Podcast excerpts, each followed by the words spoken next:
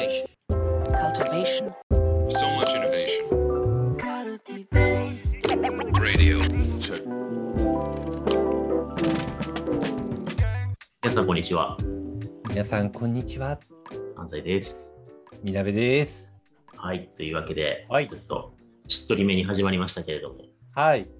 はい。最近、ちょっと順調に収録できてるんじゃないですか、カルティベースラジオ。いやー、本当にね、久々に収録しましたわ。今度こそ毎週やらなきゃって 言ってたけど、ちゃんと毎週やれてるかなって思って。そうですねはい。みなべさんの熱量が上がってきてるのを感じるもん。いや、もうね、なんか最近暗黙知が刺激されすぎていて、はいなんかもう話したい、話したいっていう、そういう気持ちがね、めちゃくちゃね、高まってるんです、ね。でこれ、あの、朝ね、平日の朝のワンオンワンの枠で撮ってるんですけど、うんだってもう前日の夜に Slack で、明日はこれを絶対に撮るとか言って。あ、そうそうそうそうそうそうそう。いや、これ、これ何の目的でしたっけみたいになっても、いや、これは、あの、僕が話したいから話させてくださいっていうね、ちょっと潔いね。そうなんかアプローチをしようかなとはいだから、はいね、ワンオンワンのアジェンダもちょっと早く終わらせないとみたいな感じでね。はい。いや、もう、はい。ポッドキャストの時間でいいかなって思ってるくらいはいは。はい。そんなちょっと衝動あふれるあの収録、念願の収録ですけど、何があれなんですか、みなべさんの念願のテーマは。いや、なんか、はいあるじゃないですか。ソフトウェア開発とかアジャイルだったりとか、そういう開発体制とかあるじゃないですか。いわゆる。ありますね。はい。うん、10人弱くらいでエンジニアさんとかデザイナーとかプロダクトマネージャーさんとかいろんな職能がなんか一緒にスモールチームで協力し合いながらやっていくような、まあうんチームマネジメントスタイルあるじゃないですか。ありますね。これ、あの実は2021年のこのカルティベースラジオで一番再生数が多かったベスト3に、5かな？にアジャイルの回2回入ってたんで、結構注目テーマこのラジオあ的に。なるほど。なるほどですね。うん。だからあのねその最近、まあ、2人でなんかお仕事的にやってるみたいなラジオうん何回か撮ったりとかしてるじゃないですか。うん。でそそこの入ってる開発さん的にもそういう、まあ、職能を越境しながらアジャイリーにやってる開発さんではあったりとかうんして、でそこのなんか発話で結構面白かったのがあのデザイナーの仕事って何でしたっけみたいな葛藤みたいなのが昔あったよねみたいななんかそういう発話があったんですよね。結構、特にアジャイルみたいなのってなんかそういう開発体制とかで2010年代後半とかに各社が取り入れた時にデザイナーの仕事ってなんだとかエンジニアの仕事ってなんだみたいなビジネスの仕事ってなんだみたいなめっちゃ問い直しが起きたんですよね。めっちゃみんな葛藤してて SNS でそういう風ななんか発話だらけだったりとかしたんですよ。今も言ってあったりとかするけどね。うんでもなんか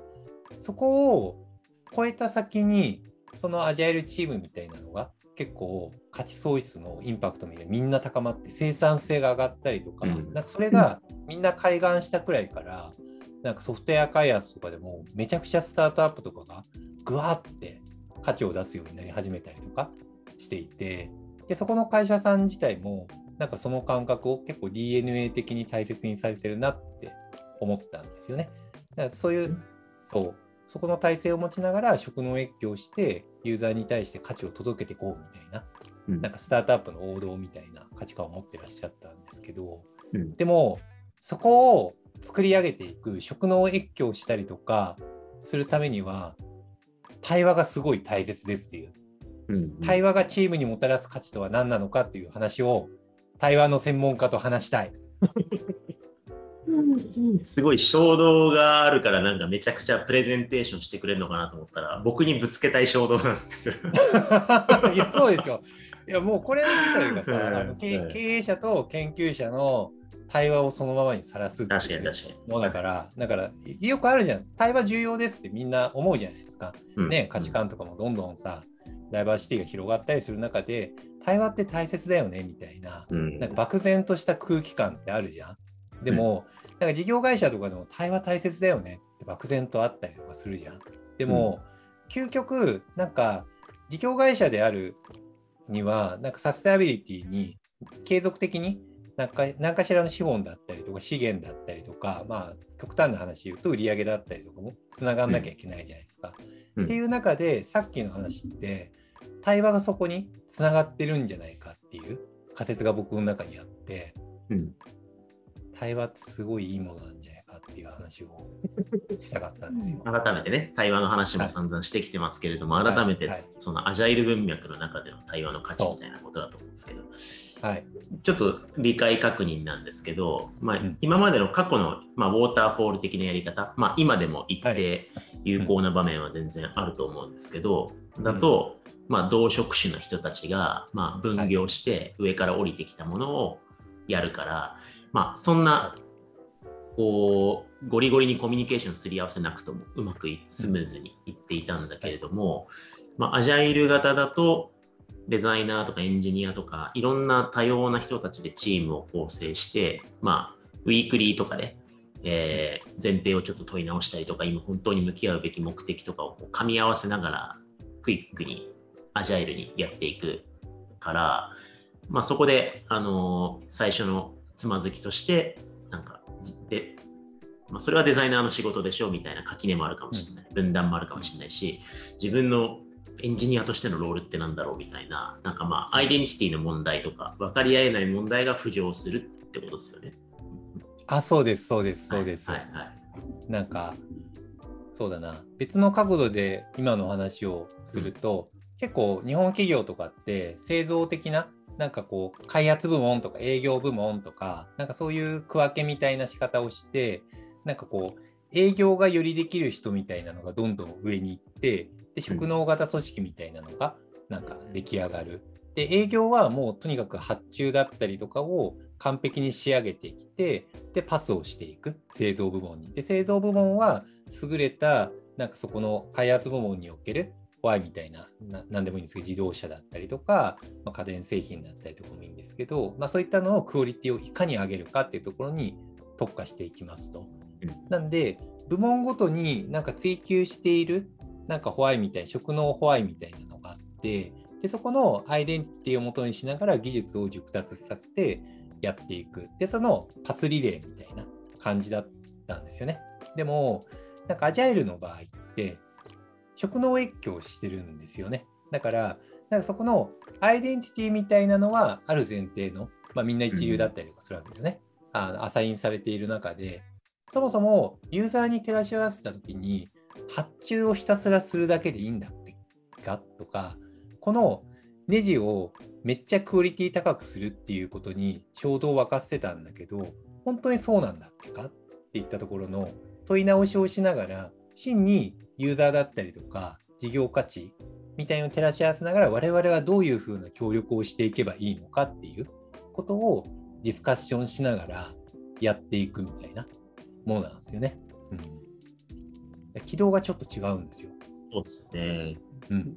なんか今、職能越境って言葉出てきましたけど、ちょうど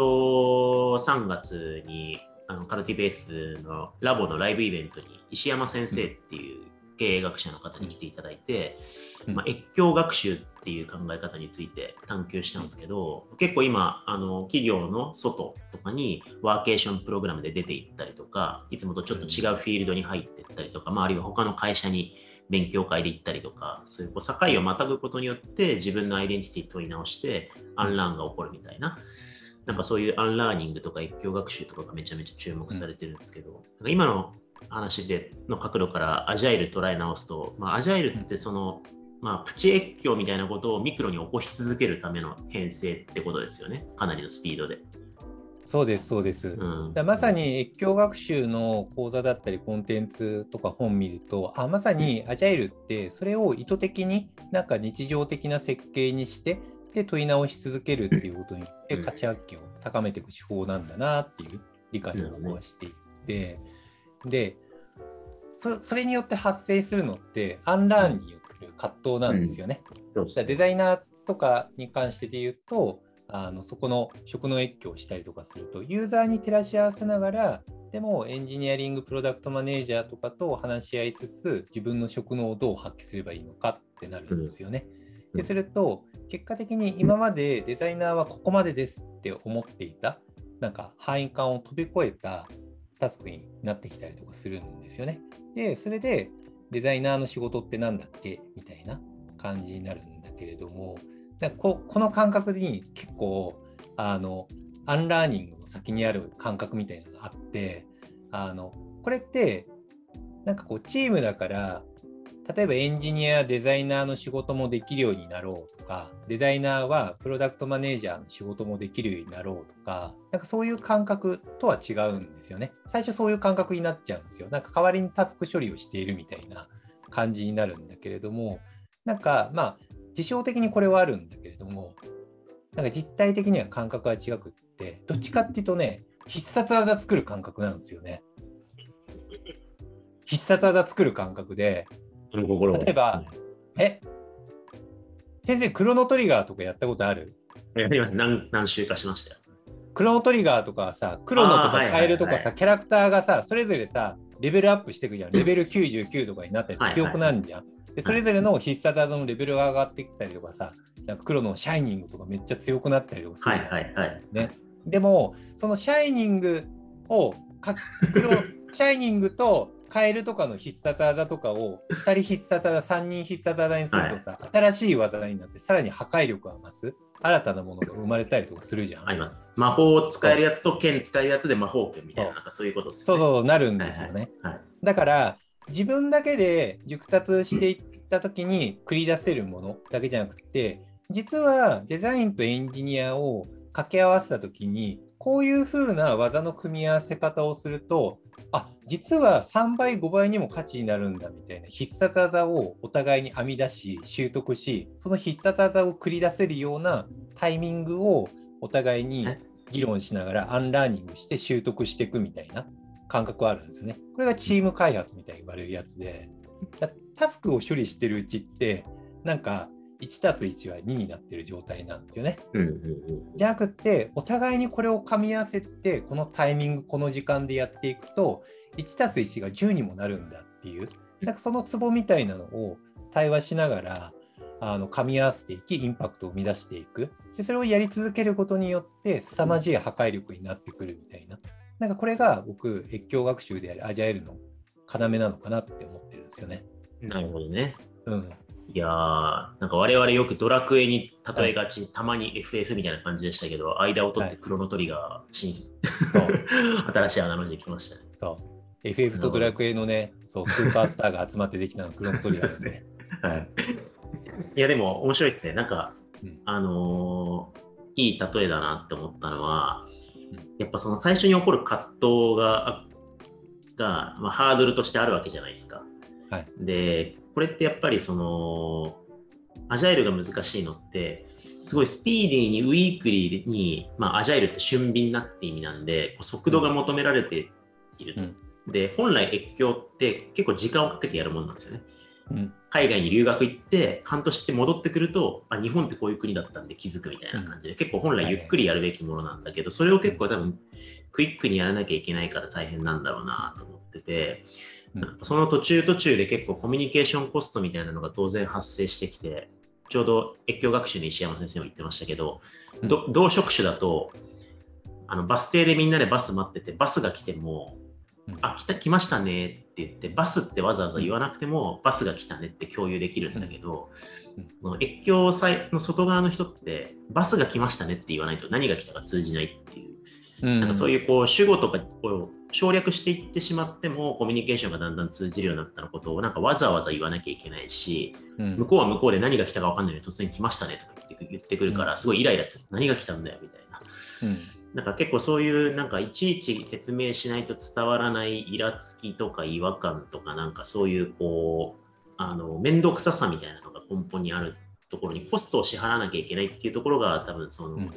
ハードルポイントだと思うんですけど、うんでもなんかその MP を使うに値する必殺技をちゃんと作ろうってことですよね多分ね必殺そうそう技理そうそうそ論で言うとうそうそう。そうなんですよね。うんそうなんですよ。だから最初ってすげえめんどくさかったりとかするんですよね。はいめちゃくちゃめんどくさいし、なんでやねんみたいに思ったりとか、なんか腹が立つポイントもあるかもしれないけど、でもそれをなんかコストを払い続けることによってなんか一人じゃ成し遂げられなかったような、しかも職能越境することによって10倍とか20倍とかの価値を発揮できる、必殺技が編み出せるよっていう、なるほどね。そう、すごいんですよ、その感覚持てるのが。なるほど。いやーアジャイル、はいアジャイル論が更新されましたね。アジャイルとははい NP をいつもより使う代わりに、はい、チームのね、連携必殺技が使えると。そうそう捉えた方がうまくいくよってことですね。そうそうそうそうそうそうそう。うん。そうなんですよ。だからユーザーを捉えながら、でも、職能越境のお互いの、なんかこう、省略しないでちゃんとコストを使いながら話し、で、それで必殺技を編み出していくっていう、なここに行くのが、なんか価値創出のポイントですよっていうのを。はい。改めそのて。ためには、はい、必殺技があの編み出されるまでの間のは MP いだけ食う期間を耐えなきゃいけないですね。そうそうそうそうそう初期投資としてね。そうです。それが大切です。なるほどです。はい。というわけで、久々にアジャイルの話をしましたけれども、過去でも、はい。過去のラジオ界でね、組織学習とはいアジャイルの関係性とかも話してたりするんで、合わせて聞いていただければと思います。はい。あと、そうだ、僕ら4月23日にカルティベースラジオスペシャルライブっていうのをやるんですよ。本当だ知ってま。した？いや、知ってますよ。珍しくね、土曜日に僕登壇させていただくので。そうなんです。はい。カルティベースラボの生放送になかなかあのね、いろいろご家庭の都合とかもあって出にくいみなべさんが4月23日はちょっと生で登壇して、はい。皆さんとインタラクションしながらこのカルティベースラジオやりたいと思ってるんで、ぜひリアルタイムで参加していただけると嬉しいなと思ってます。よろしくお願いします。はい。というわけで今日はこのぐらいにしたいと思います。ありがとうございました。ありがとうございました。